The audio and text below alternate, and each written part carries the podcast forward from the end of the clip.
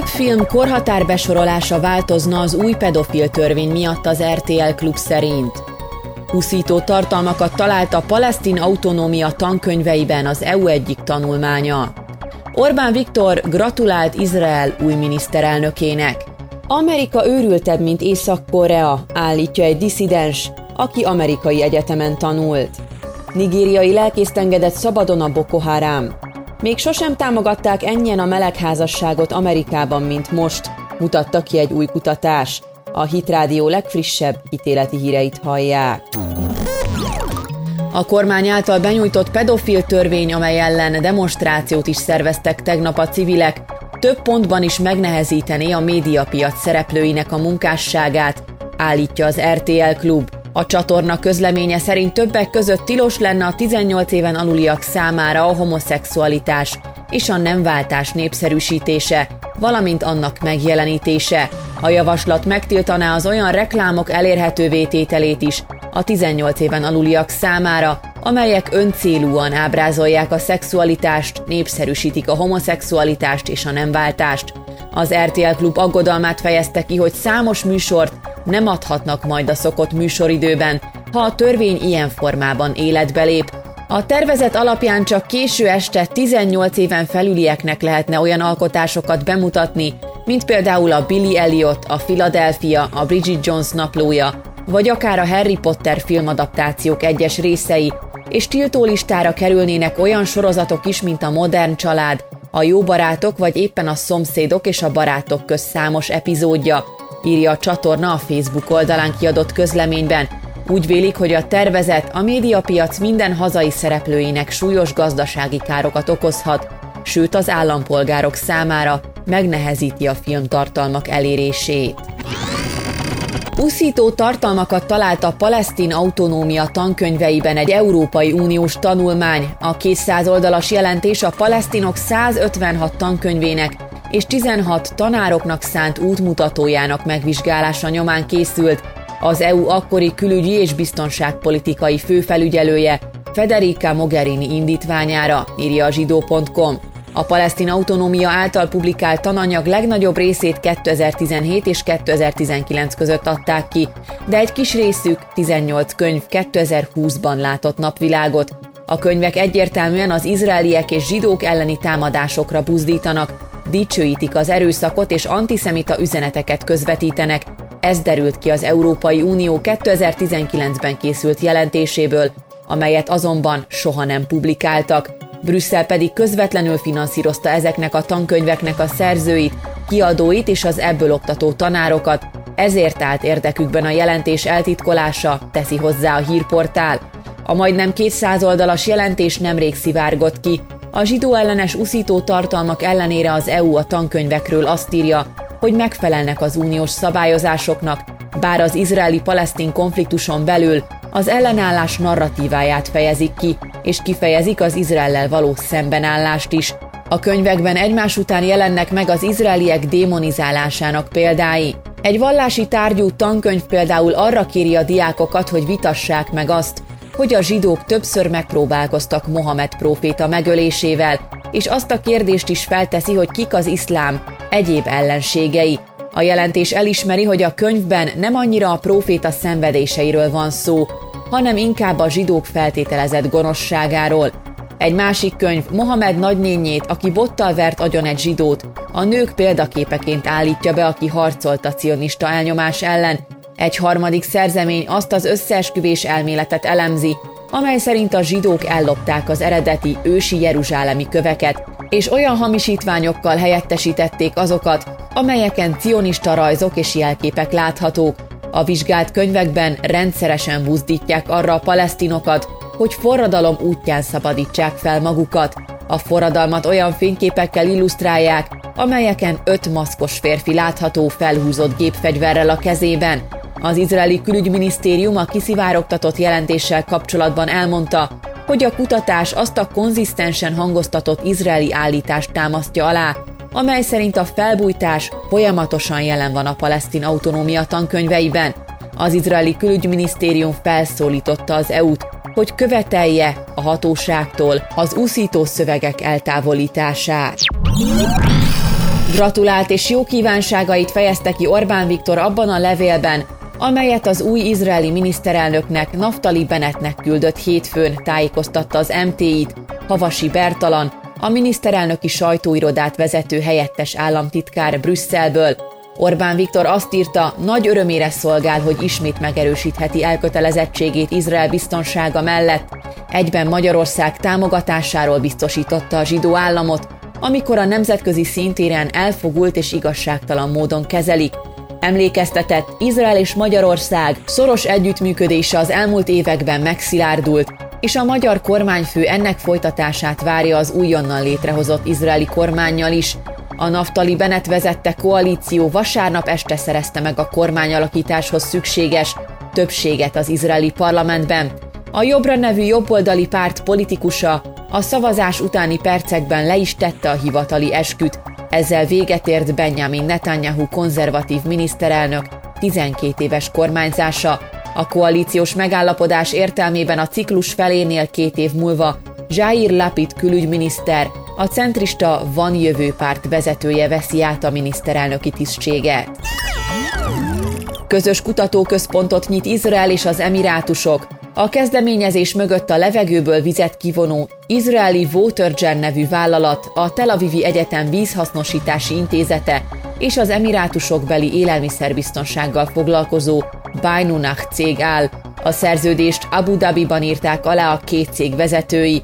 A Tel Avivi Egyetem számára igen fontos a széles körű és magas színvonalú nemzetközi együttműködés, a közösen létrehozott vízügyi kutatóközpontban folyó kutatások alapját a mi különleges tudományos teljesítményünk jelenti, amelyhez az emirátusok különböző kutatóközpontjai csatlakoznak, továbbá lehetőséget teremtünk egyetemi hallgatók és oktatók csereprogramjai számára, jelentette ki Milette Samir, professzor, a Tel Avivi Egyetem rektor helyettese.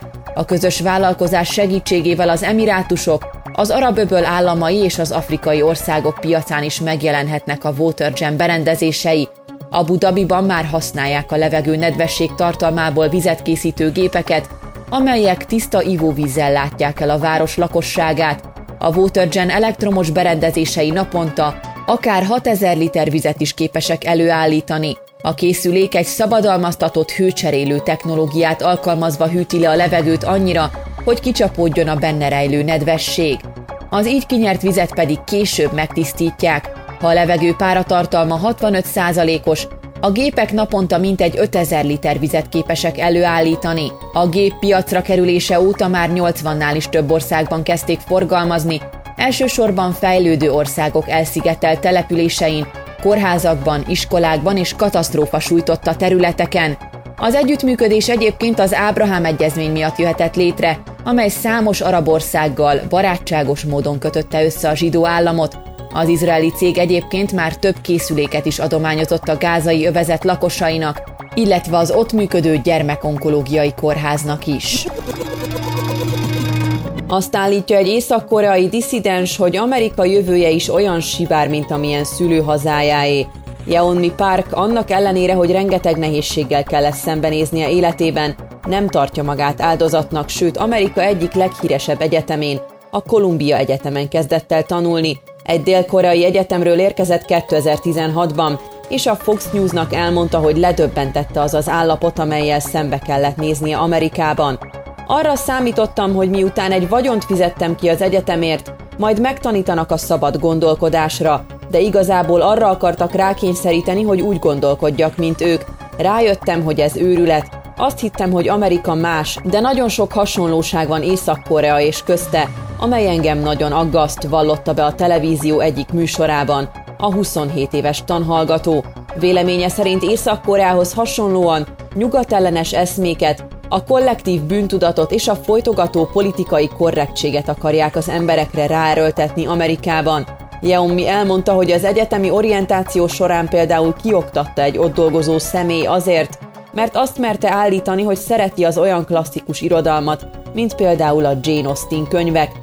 Azt mondtam, hogy nagyon szeretem ezeket a könyveket, erre azt mondták nekem, hogy az ilyen íróknak gyarmatosító gondolkodásmódjuk volt, rasszisták és bigottak voltak, akik agymosottá teszik az olvasókat, mondta a koreai menekült, aki szerint egy Amerika ellenes propaganda fertőzte meg az egyetemisták gondolkodásmódját, amely nagyon hasonlít ahhoz, amelyel neki Észak-Koreában kellett felnőnie. Az is összezavarta, hogy minden óra elején megkérték a diákokat, hogy jelentsék be, milyen névmást használjanak a megszólításukkor.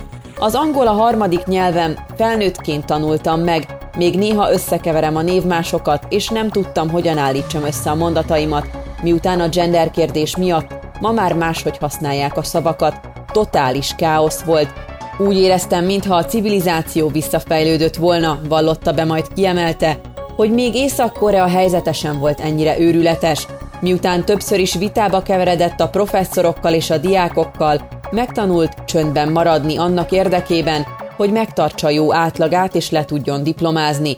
Mivel én elnyomottként éltem, tudom, ha valami ebbe a kategóriába tartozik, mondta Jeommi, aki hazájában 13 évesen saját szemével látta, ahogyan az emberek összeesve halnak meg az éjségtől. Az amerikai gyerekek azt hajtogatják, mennyire el vannak nyomva, és mennyi igazságtalanságot tapasztaltak, de közben nem tudják, milyen nehéz szabadnak lenni. Én szó szerint átszeltem a Gobi sivatagot azért, hogy szabadként élhessek, de sokan jóval többet harcoltak nálam, és mégsem váltak szabaddá, mondta a diszidens, aki 2007-ben 13 éves korában szökött meg Észak-Koreából édesanyjával, átvágtak a fagyos Jalu folyón, majd emberkereskedők ejtették őket fogjul, és pár száz dollárért adták őket rabszolgasorsba. Végül keresztény misszionáriusok segítségével menekülhettek Mongóliába, átgyalogolva a Gobi sivatagon, és végül Dél-Koreában leltek végső menedékre. 2015-ben megjelent saját memoárja Azért, hogy élhessek címmel. A ma már emberi jogi aktivistaként tevékenykedő hölgy szerint az amerikai felsőoktatási intézmények megposztják az embereket attól, hogy kritikusan tudjanak gondolkodni. Észak-Koreában azt hittem a kedves vezérünkről, hogy éhezik, aztán valaki mutatott nekem róla egy fényképet, és azt mondta, hogy ő a legkövérebb az országban. Én eddig ezt észre sem vettem, mert senki sem tanított meg kritikusan gondolkodni, vallotta be. Véleménye szerint ez történik Amerikában is. Kifejezte csalódottságát és kiemelte, hogy az amerikaiak elvesztették a józan eszüket, és egy kommunista paradicsomot építenek. Nyolc hónap után szabadon engedték Pilkárd Zongó lelkészt, a Nemzetek Krisztusi gyülekezetének vezetőjét Nigériában.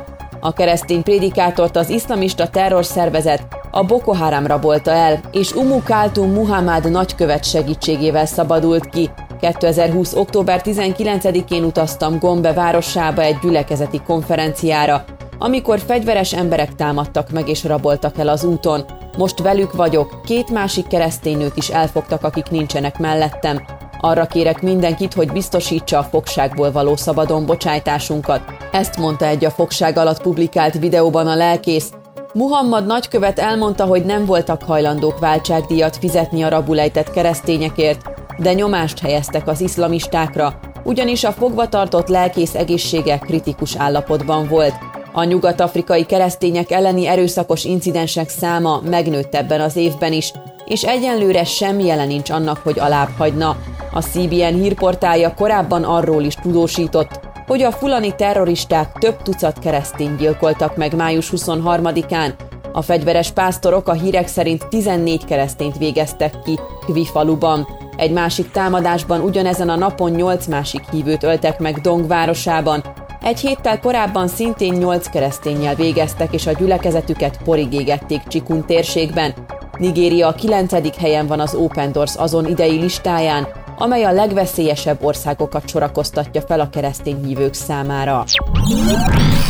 A Gallup legfrissebb kutatása alapján az amerikaiak még sosem támogatták ennyien a melegházasságot, mint most. A szervezet jelentésének része volt egy olyan kérdőív, amely az erkölcsi értékekről és meggyőződésekről kérdezte a válaszadókat. Ebből kiderült, hogy az amerikai felnőttek 70%-a tartja normálisnak a melegek házasságkötését. 1996-ban csupán egy 26%-os kisebbség támogatta az azonos neműek házasságkötésének legalizálását, a támogatottság pedig folyamatosan nőtt az évek során. 2011-ben az amerikaiak fele, 2015-ben pedig a 60%-a gondolkodott ugyanígy, Ebben az évben a legfelsőbb bíróság kimondta, hogy az azonos nemű pároknak is alapvető joguk van a házasságkötéshez. A kutatás most először fedezett fel növekvő tendenciát ezen a téren a republikánusok között is. A melegházasság támogatása mellett 55%-uk állt ki, annak ellenére, hogy erre a politikai oldalra ez a legkevésbé volt eddig jellemző. A rekordmagas támogatás az ő körükben az alapvető nézeteik megváltozásának köszönhető a kutatás szerint. Ezzel szemben a demokraták mindig is a legnagyobb támogatói voltak a melegházasságnak. 83%-uk támogatja azt. 2019-ben ugyanekkora volt náluk ez az arány, így egyelőre körükben a helyzet változatlan. A politikailag függetlenek többsége is helyesli az azonos neműek házasságát, amely 2017 és 2020 között volt a jellemző. A melegházasság támogatása minden korcsoportban is emelkedett. A fiatal felnőttek 84%-kal vezetnek, őket követik a középkorúak 72%-kal, végül az idősebb korosztály 60%-kal. A Gallup által végzett éves kutatást idén május 3-a és 18-a között készítették, és Amerika minden államából választottak ki szúrópróbaszerűen 1016 felnőttet a kérdőív kitöltésére.